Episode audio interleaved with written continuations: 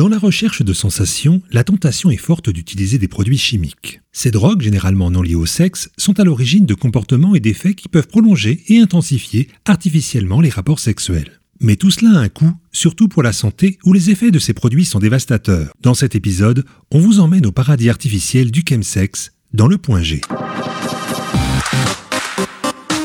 En poudre, en gélule ou en liquide, naturel ou le plus souvent issu de l'industrie chimique, les molécules des drogues sont faites pour perturber le fonctionnement de notre cerveau en éliminant la plupart des sécurités qui nous permettent de ne pas prendre de risques et de garder l'intégrité de notre corps. Le chemsex, lui, littéralement sexe chimique, daterait du début des années 2000. On appelle ça aussi PNP ou party and play ou plan planant, plan def, etc. Mais nos ancêtres ne nous ont pas attendus pour tester des produits psychotropes dans leur sexualité. L'utilisation de drogues à des fins sexuelles, notamment l'opium, se noie dans la nuit des temps. On a retrouvé des traces de l'utilisation du pavot sur des tablettes sumériennes de plus de 5000 ans. Dans la Rome antique, on buvait du cochetum avant de faire l'amour, une potion à base de pavot censée améliorer l'expérience sexuelle.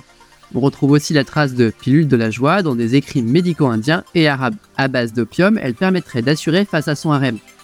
De même pour les dignitaires moghols qui au XVIe siècle devaient d'honorer un bon nombre de femmes sans faiblir. Les livres du 15e au 18e siècle recensent des recettes de potions encore à base d'opium pour dénouer l'aiguillette ou réactiver le feu qui couvre sous la cendre. Le parfumeur de Catherine de Médicis faisait aussi des recettes aphrodisiaques à base d'opiacés. La sexologie, devenue une science au 18e, est à l'origine d'expériences à base de savants mélanges pour améliorer les fonctions érectiles, mais aussi pour les inhiber comme l'utilisation du laudanum, toujours à base d'opium, pour combattre le fléau de l'époque, la masturbation. En effet, paradoxalement, suivant les dosages, ce sont souvent les mêmes drogues qui excitent et qui inhibent. George Sand, dans Valentine, en 1832, décrit comment une femme détestant son mari prenait de fortes doses d'opium pour ne plus rien ressentir durant l'acte. Au 19e, des médecins prescrivent même l'opium pour le calmer les nymphomanes et surtout aliéner sa femme. Mais la drogue, sous d'autres recettes et dosages, est aussi l'allié des femmes de la haute société pour trouver des sensations nouvelles et une volupté interdite et immorale. Rapidement, l'association de la drogue et du sexe va devenir une déviance où les hommes accusent les femmes de morphinomanie tout en restant leur principal fournisseur. On a vu que paradoxalement, les drogues peuvent exalter la sexualité ou au contraire l'inhiber complètement. On sait aujourd'hui que ce n'est pas qu'une notion de dosage. Suivant la personne, sa culture et le contexte de la prise, il y aura des effets totalement différents. En lien avec la sexualité, l'opium est aujourd'hui beaucoup moins répandu en Occident. On la retrouve sous la forme d'héroïne, mais d'autres produits, souvent artificiels et beaucoup plus puissants, ont des effets sexuels encore plus forts. Le rapport bénéfice-risque est catastrophique. On ne saurait vous en conseiller l'utilisation. Toutefois, nous avons décidé de vous en parler sans tabou, partant du principe que bien informé, vous serez mieux à même de comprendre les utilisateurs et les pièges qui vous seront tendus.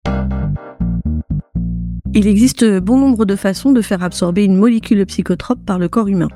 La plus simple est bien sûr l'ingestion. On trouve alors des pilules, des capsules ou des liquides. Il y en a aussi enveloppés dans du papier que l'on roule, puis qu'on avale. On appelle ça le parachute. Le cannabis peut même être cuisiné comme un gâteau, le célèbre space cake. La molécule sera d'abord digérée et n'aura donc pas un effet immédiat. Certains produits ont des effets toutefois rapides, même en ingestion. D'autres drogues en poudre se frottent contre les gencives, pénétrant ainsi directement par les muqueuses pour un effet immédiat. Attention, la prise de produits trop concentrés peut brûler la bouche ou le tube digestif. Dans le cas du poppers, il ne faut jamais le boire, dilué ou non. Il s'agit là d'un produit qui s'inhale par le nez. Cette méthode s'appelle le sniff et est aussi utilisée avec les poudres pour que la molécule pénètre les muqueuses pour des effets ressentis en quelques minutes. Le sniff peut créer des irritations, voire des saignements et même affecter le cartilage du nez. Le partage de matériel, paille, papier roulé est aussi une source de transmission d'infections comme l'hépatite C. L'absorption peut aussi se faire par des fumées chargées en molécules psychotropes. Chauffées dans une pipe en verre, dans un papier aluminium ou mélangées dans du tabac à fumer, ces substances vont dans les poumons avant d'être transmises au sang qui les porte au cerveau. Les dangers du tabac et l'inhalation de fumée sont connus dans la détérioration des poumons, mais partager les outils ou les cigarettes est aussi un risque de partager des virus ou des bactéries telles que l'herpès, la syphilis ou l'hépatite C. D'autres voies d'insertion existent, comme le booty bump. La drogue est alors en contact avec une autre muqueuse du corps, anal cette fois. Que l'on frotte une poudre, qu'on tamponne avec le doigt sur la paroi rectale, on appelle ça un dab, ou qu'on introduise une pilule ou du papier, on appelle ça un plug, il y a risque de brûlure interne, le produit étant pur. La drogue peut se diluer aussi dans l'eau, on l'injecte alors, toujours par cette voie, à l'aide d'une seringue. Ces méthodes fragilisent la paroi anale. Il peut y avoir des douleurs et des saignements. De plus, s'il y a des rapports sexuels par ce côté, ils seront encore plus source de transmission d'infection. Une autre façon de prendre de la drogue est le slam. C'est le nom utilisé pour l'injection par seringue directement dans le sang. C'est la méthode la plus risquée. L'endroit de l'injection, le type de produit, sa concentration, l'échange de matériel entre utilisateurs, tout est alors source de danger. Nous venons de voir comment sont utilisées les drogues, entre autres dans le chemsex. Ce n'est pas une notice. Entendons-nous bien, nous ne vous conseillons pas d'en prendre. Il est toutefois important d'en comprendre le fonctionnement. Certains parlent de drogue douce ou de drogue dure, mais le but est le même, modifier le fonctionnement de notre cerveau. En matière de sexualité, il y a deux facteurs recherchés. La désinhibition pour réaliser des fantasmes qu'on n'oserait pas faire et l'endurance pour assurer que ce soit en maintenant l'érection, en retardant l'éjaculation ou en anesthésiant les muqueuses pénétrées. Voici les drogues les plus utilisées en chemsex. Aucune n'est légale et toutes sont dangereuses. La cocaïne est généralement sous forme de poudre à sniffer. Elle déclenche une réponse de récompense du cerveau, donnant alors une sensation de bien-être, effaçant tous les problèmes. Elle donne aussi un sentiment de puissance physique et sexuelle, en provoquant une grande désinhibition. La poudre est rarement pure. Pour en faire plus, elle est souvent mélangée à du sucre, du lactose, de la caféine, mais aussi des médicaments et même des pesticides, ce qui accroît sa dangerosité. Le GHB est à l'origine une substance produite dans le cerveau des animaux. On peut aussi la reproduire artificiellement. Cette drogue a un effet sédatif donnant une euphorie proche de l'ivresse. On y reconnaît aussi un effet relaxant au niveau des sphincters, facilitant ainsi la pénétration anale. Mais cette drogue est aussi connue comme celle des violeurs. En effet, la personne qui en absorbe devient alors totalement docile. Il arrive également qu'elle produise une amnésie des heures précédant le sevrage. La kétamine est à l'origine un médicament contre la douleur inventé en 1962. On la trouve en poudre cristalline soluble dans l'eau. Elle peut être ingérée, sniffée ou injectée. Ses effets sont aléatoires suivant les individus, mais la disparition de toute douleur est souvent source d'excès physique. Un de ses dérivés est apparu en 2022, le coquette. On ne connaît pas encore l'étendue de ses effets. La méthamphétamine est un dérivé chimique d'un médicament commun de décongestion nasale. Elle agit comme l'amphétamine en stimulant fortement l'activité mentale et la tension artérielle. Se présentant sous la forme de cristaux transparents et inodores, on l'appelle aussi cristal ou ice. Elle se brûle généralement dans une pipe pour en aspirer les vapeurs. Ses effets sont multiples, elle donne un sentiment de puissance, diminue la fatigue et la faim et stimule la libido tout en retardant l'éjaculation. Cette étape peut durer de 8 à 24 heures. Malheureusement, les effets secondaires sont légion, entre hallucinations, paranoïa, dépression, violence et autres troubles du comportement. Ces mêmes comportements, recherchés et secondaires, sont obtenus avec la catinone provenant des feuilles du cat, un arbuste africain. Elle est déclinée en plusieurs produits comme la 3-MMC, la 4-MMC et les autres. Il existe bon nombre de molécules qui peuvent donner l'illusion d'un plaisir décuplé, soit par des inhibitions pour faire des choses que l'on n'oserait pas faire lucidement, soit par euphorie, ou encore par stimulation du corps et suppression de la fatigue et de la douleur. Ces drogues sont parfois mélangées entre elles, ou avec d'autres produits comme l'alcool ou le Viagra, pour aller toujours plus loin dans le lâcher-prise et les excès. Ces mélanges augmentent d'autant les risques, entre autres cardiovasculaires. Mais le cerveau humain est plus compliqué qu'une simple équation chimique. Ainsi, ces drogues n'ont pas les mêmes effets d'un individu à l'autre. Certains y trouvent une socialisation, d'autres une frustration et un isolement. Mais au-delà du risque sur l'équilibre psychologique des utilisateurs, un autre danger est lié au chemsex. En effet, l'utilisation de drogue dans la sexualité est souvent liée à une pratique en groupe. Au-delà de l'image de l'orgie sexuelle qu'on peut imaginer, il y a un abandon quasi systématique de tout geste de prévention. Ainsi, la multiplication de partenaires, l'absence de préservatif, la mise à mal des muqueuses suite au contact de la drogue, l'absence de douleur normalement signal d'alerte, tout privilégie les infections sexuellement transmissibles comme le VIH et autres. La multiplication de ces infections rend les traitements compliqués, avec de fortes possibilités de complications graves. La désinhibition rend également la notion de consentement totalement impossible. On peut donc avoir des rapports non consentis qui, une fois les effets dissipés, peuvent être source de problèmes et de blocages psychologiques. Enfin, on l'a vu, les effets secondaires sur le corps sont aussi présents. Certains produits causent une dépendance qui va bien au-delà de l'activité sexuelle. Certaines personnes ne pourront plus avoir de relations sans drogue. Ils en prendront même seuls, les isolant alors des autres. Le sevrage peut aussi être douloureux, avec des troubles du sommeil et de dépression. Entre 2008 et 2017, 24 décès liés au chemsex ont été recensés en France. On peut toujours prévenir, l'envie et la recherche de nouvelles sensations seront toujours plus fortes que la raison ou la loi. Toutefois, il faut relativiser l'utilisation des drogues dans les relations sexuelles.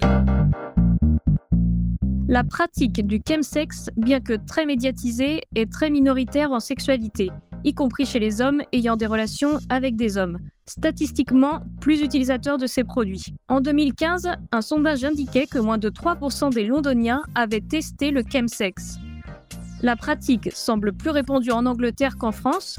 Toutefois, la France serait de plus en plus concernée depuis les années 2010, avec un public plus jeune.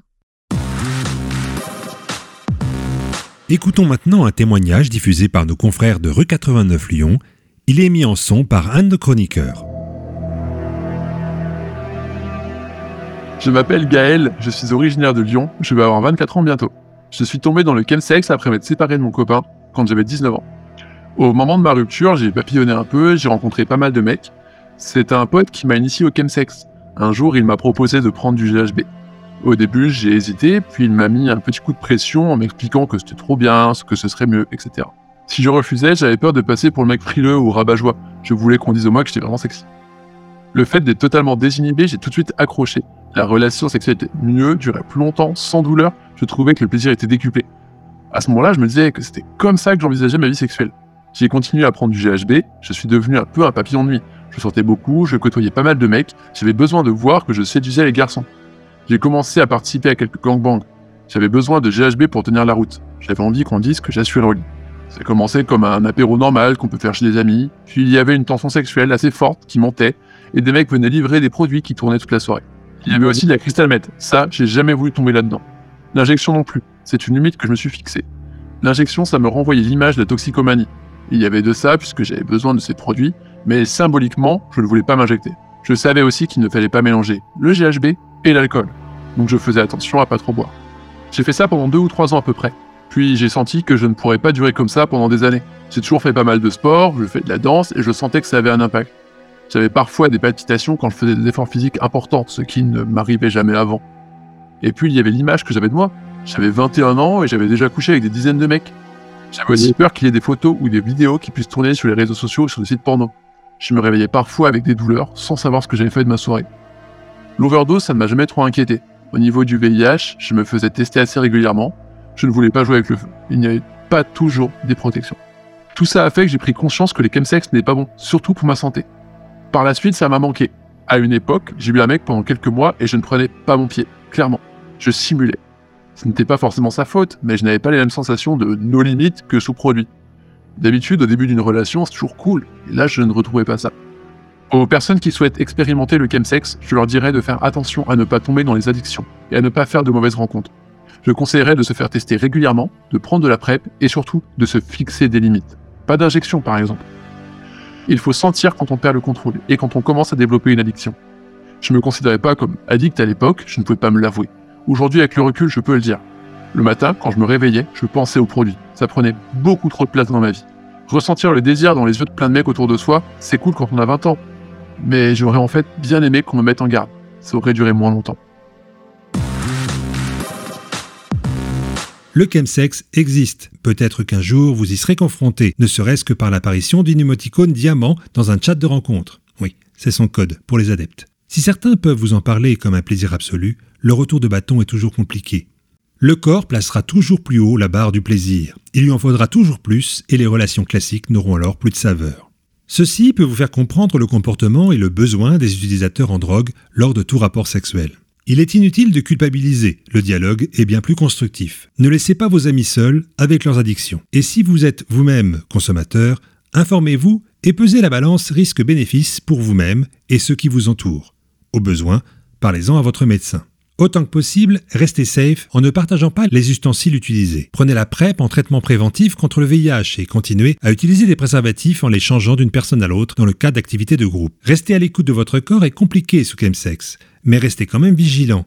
Écoutez les autres aussi en essayant de traduire ce qui pourrait relever du non-consentement. Enfin, sachez qu'en France, si le poppers et l'alcool sont tolérés, toutes les autres drogues évoquées sont strictement interdites à la consommation et à la détention, même personnelle. Vous risquez de fortes amendes, voire de la prison ferme. En espérant que ces informations vous ont permis de mieux comprendre le chemsex et ses dangers, que le plaisir soit avec vous.